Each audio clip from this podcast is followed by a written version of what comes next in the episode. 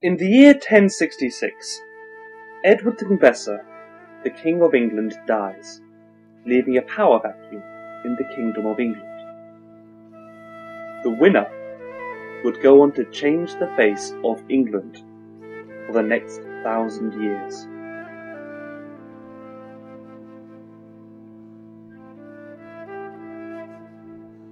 Welcome to A Brief History of England. Episode 1, Three-Way Battle Royale. Hello. In the first episode of this A Brief History of England podcast, we're going to be looking at the Norman conquest of England. The year 1066 has been burned into the mind of every British school child, and for good reason. The Norman invasion was perhaps the most important event in English history.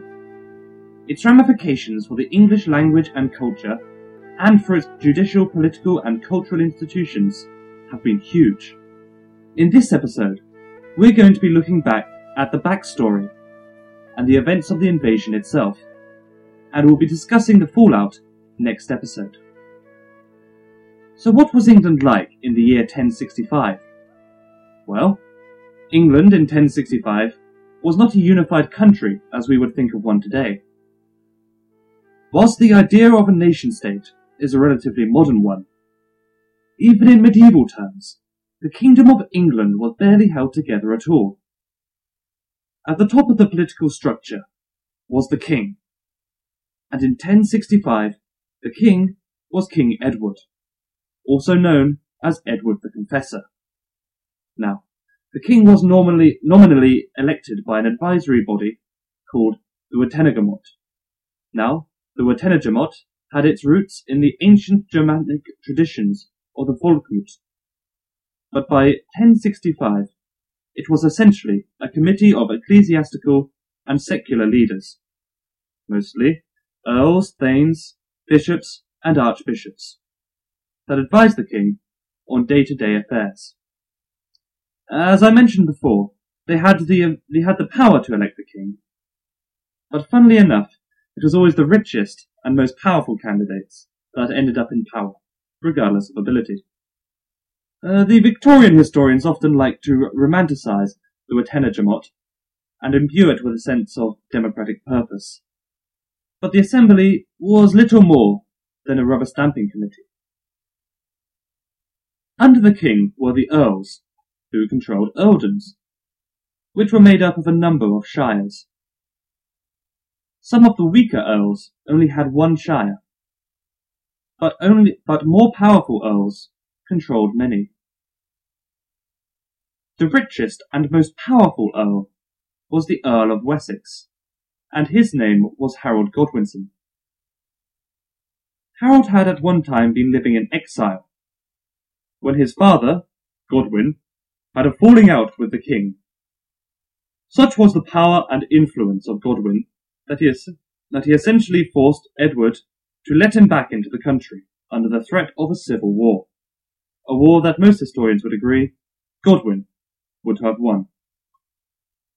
Godwin dies, however, in 1053, and Harold succeeds him, and by the end of the 1050s, the Godwin family was in control of all of England, except for Mercia and the king's own lands, and at the top of this most powerful, almost mafia-type family sat Don Harold.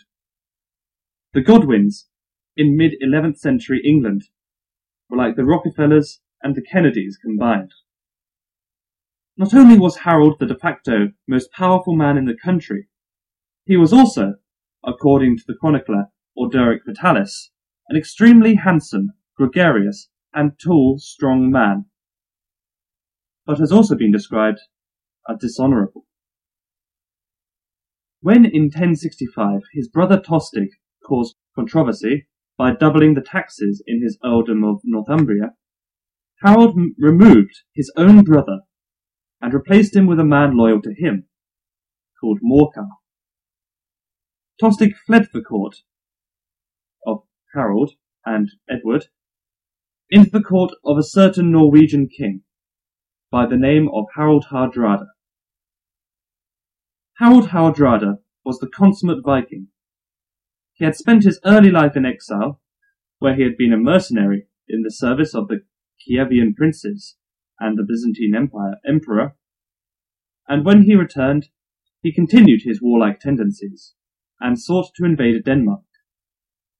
This invasion went nowhere, and when Harold returned to Norway, he took his frustrations out on the peasants, whom he accused of withholding taxes.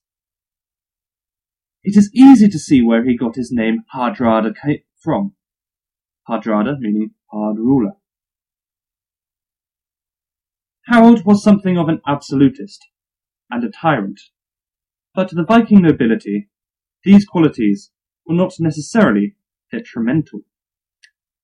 When Tostig Godwinson arrived in Harold's court, Harold saw the opportunity to regain his people's lost lands in England and set about preparing an invasion fleet. The third claimant for the throne was William, Duke of Normandy, also known as William the Bastard.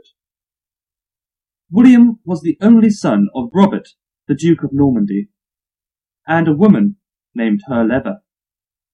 Herleva was a commoner, and her father, William's grandfather, a tanner, although he may have been a tailor or even a member of the burgher class, but either way, a commoner. William's heritage was deeply embarrassing for him, because a tanner was one of the least glamorous professions there were, since the method of making leather back then involved copious amounts of cow piss. So these people absolutely stank, even by medieval standards. They were surrounded all day by the stench of urine, feces, and decaying flesh. Naturally, they were at the outskirts of town life, both literally and metaphorically. The idea that the Duke could trace his lineage directly back to such unglamorous origins gave William a sort of complex. During his early reign, when his duchy was embroiled in civil war, William was besieging the town of Alisson in southern Normandy, when defenders started hanging out sheets of leather and furs on the town walls, and started jeering at him, calling him a leather tanner. So what did William do when he broke down the gates and occupied the town? Why, he had their hands cut off. The fact that William's early reign was so steeped in personal challenges to his legitimacy and heritage made William extremely intolerant of rebellion, and he took it as a personal slight against him and his dear mother. William was fairly tall, at 5 foot 10 inches, although that's quite average by modern standards. He was also burly, husky, and incredibly strong. During the crisis in 1051, when the Godwin family were exiled, Edward appears to have offered the throne to William. And even when the Godwins returned, Edward tried to slow their growing dominance by appointing prominent Normans to positions of power. For William, this was a golden opportunity, and according to Norman sources, one that was underwritten by events in 1064, when Harold, supposedly, took part in a war William was fighting in Brittany. According to Norman sources, Harold promised to support William's claim to the throne. So here we are. We have the celibate king, Edward the Confessor, and three men who desire the throne of England. There was Don Harold Godwin, the rich and powerful Earl of Wessex. Harold, with an A, the hard-ruling Viking king, set on conquering something before he died. And William, the bastard Duke of Normandy, ambitious and quick to anger, with a massive chip on his shoulder. In January 1066, Edward dies from a stroke. The exile and downfall of Tostig Godwinson, who was one of his favourites, may have been one of the main causes of stress that led to his death, but this is really speculation. Harold Godwinson moves fast, and he secures the support of the Witenagemot, not a hard thing for a man in his position, and had himself crowned king the day after Edward's death. William, naturally, is furious and prepares an invasion fleet. He sees Harold's actions as a breach of oath and an act of rebellion against him, the rightful king. Remember, William is not too fond of rebels.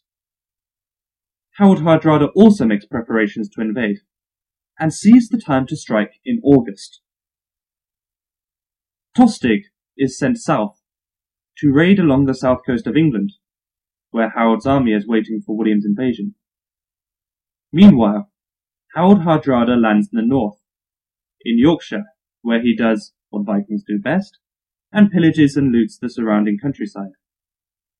Eventually he meets back up with Tostig, and the two run amok around northern England. However, Harold Hardrada did not take into account the Anglo-Saxon levy system. Under this system, called the feud, all free men were expected to be at the beck and call of their liege whenever he required their services in battle. They maintained their own weapons and armour, and could be called at a moment's notice. This system had originally been introduced by the old King of Wessex, before the unification of England as a single country, Alfred the Great. It was designed to help the Saxons defend against Viking incursions, and in the hands of a competent general was extremely effective. So Harold Godwinson disbands his army in the south, marches north with his retainers, and raises a new army in the north.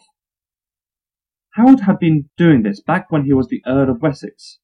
Now he was the king, it was impossible to refuse his call to arms. He managed to conjure up 15,000 troops and marched to intercept the Viking forces. Harold Hardrada, however, had made a mistake. He hadn't expected such an army at all, and had let his men raid far from their longboats. And so it was on an unseasonably warm late September day when Harold Hardrada's men had left their armour on the boats because it was too hot, that Harold Godwinson's army caught up with them at a river crossing we know today as Stamford Bridge.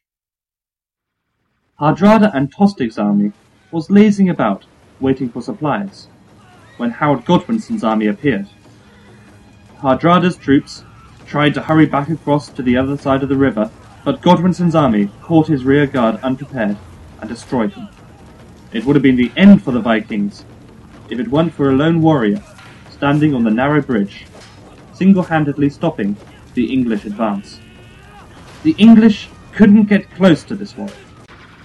So, after a while, a couple of enterprising soldiers floated a small boat underneath the bridge and thrust spears through the holes, stabbing the warrior in that most sensitive of areas between his testicles and his anus. Tain't easy being a Viking warrior. The English eventually managed to cross the river, but the delay had allowed the Vikings to reorganise and form a shield wall. Fans of ancient history may be familiar with the Greek phalanx, where the soldiers formed a tight mass of spear points, aimed at making a frontal assault almost impossible.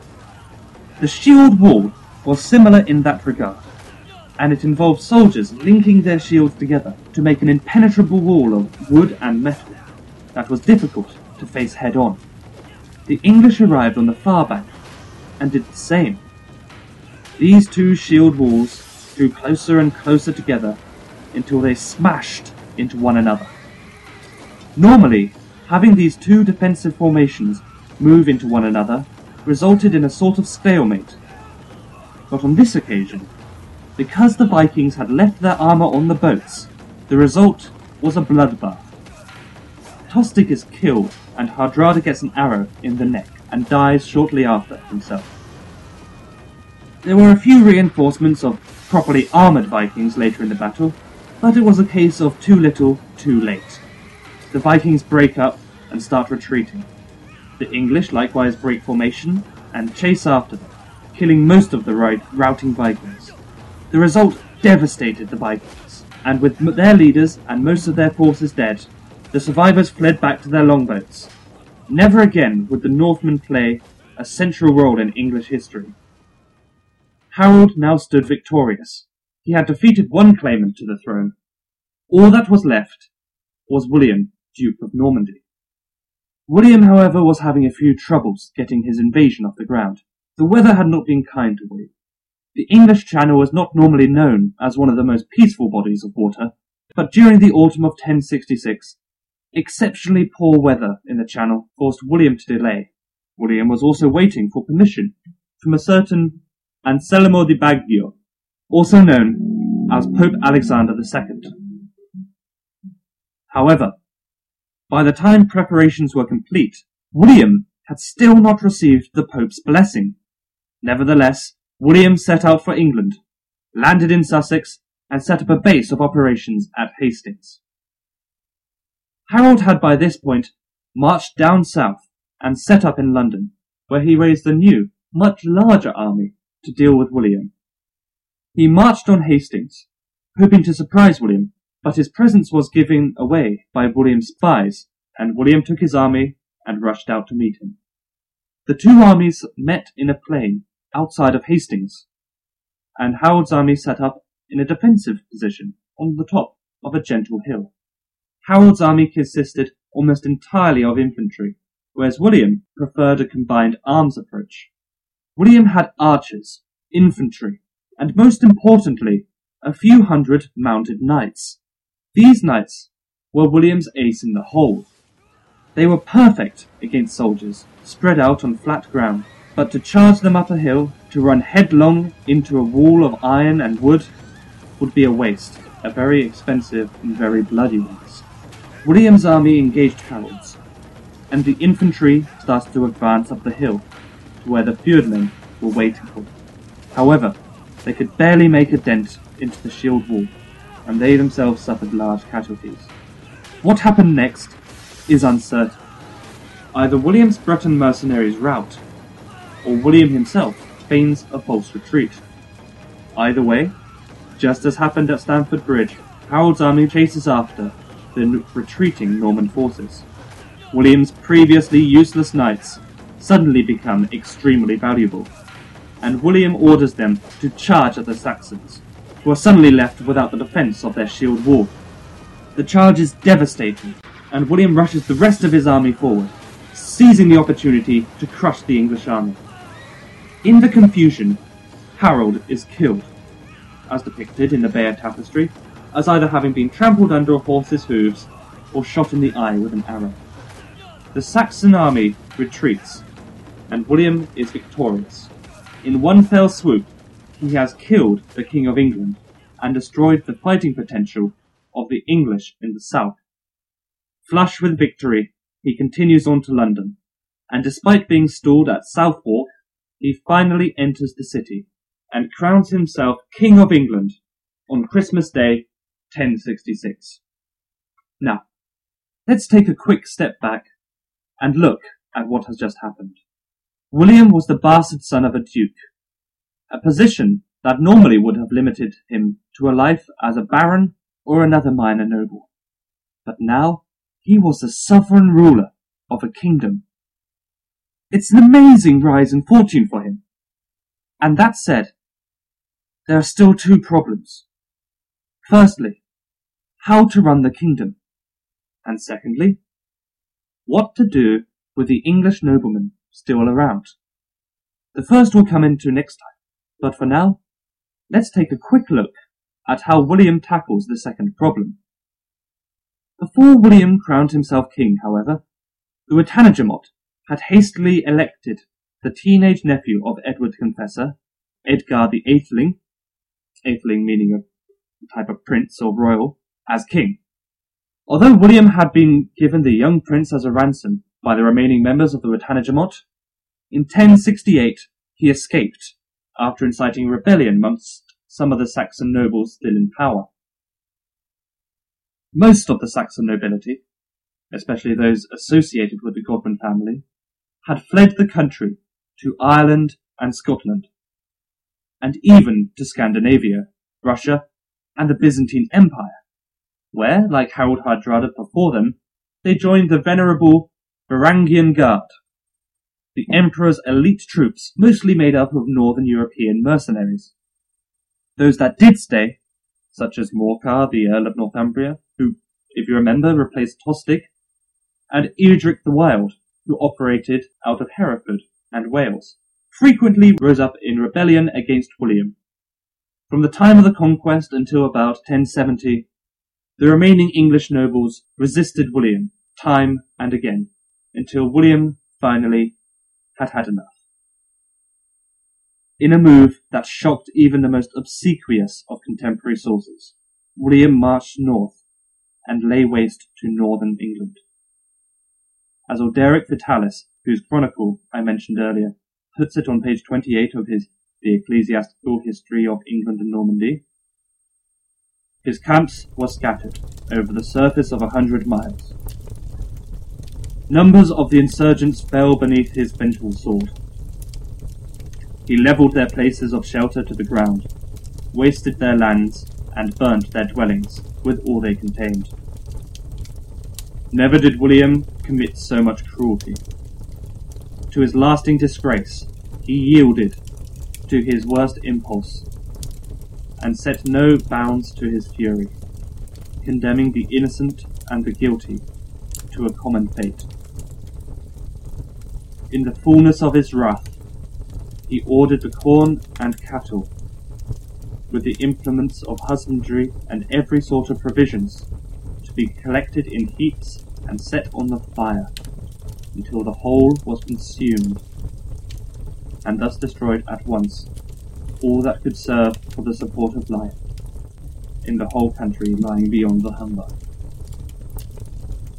There followed, consequently, so great a scarcity in England in the ensuing years, and a severe famine involved the innocent and unarmed population in so much misery, that in a Christian nation, more than 100,000 souls of both sexes and all ages perished of want. On many occasions in the course of the present history, I have been free to extol William according to his merits, but I dare not commend him for an act which levelled the bad and the good together in one common ruin, by the infliction of a consuming famine. For when I see that innocent children, youths in the prime of their age, and grey-headed old men perish from hunger, I am more disposed to pity the sorrows and sufferings of the wretched people than to undertake the hopeless task of screening one whose guilt of such whole-scale massacres by lying flatteries.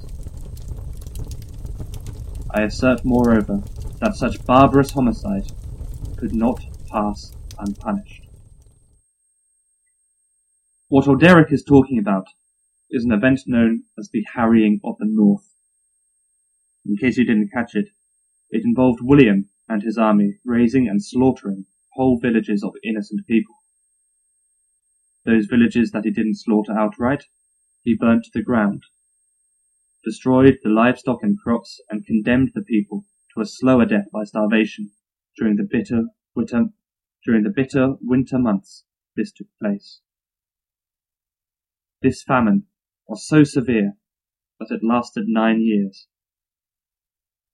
Over 100,000 people died, and considering the population of England as a whole was only 1 to 2 million people, William was directly responsible for the deaths of between 5% and 10% of his country's population. William had killed before, but this was different. This was genocide.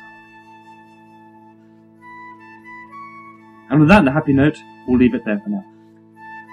Next episode, we'll be looking at William's reign and a single book that meant the end of the world.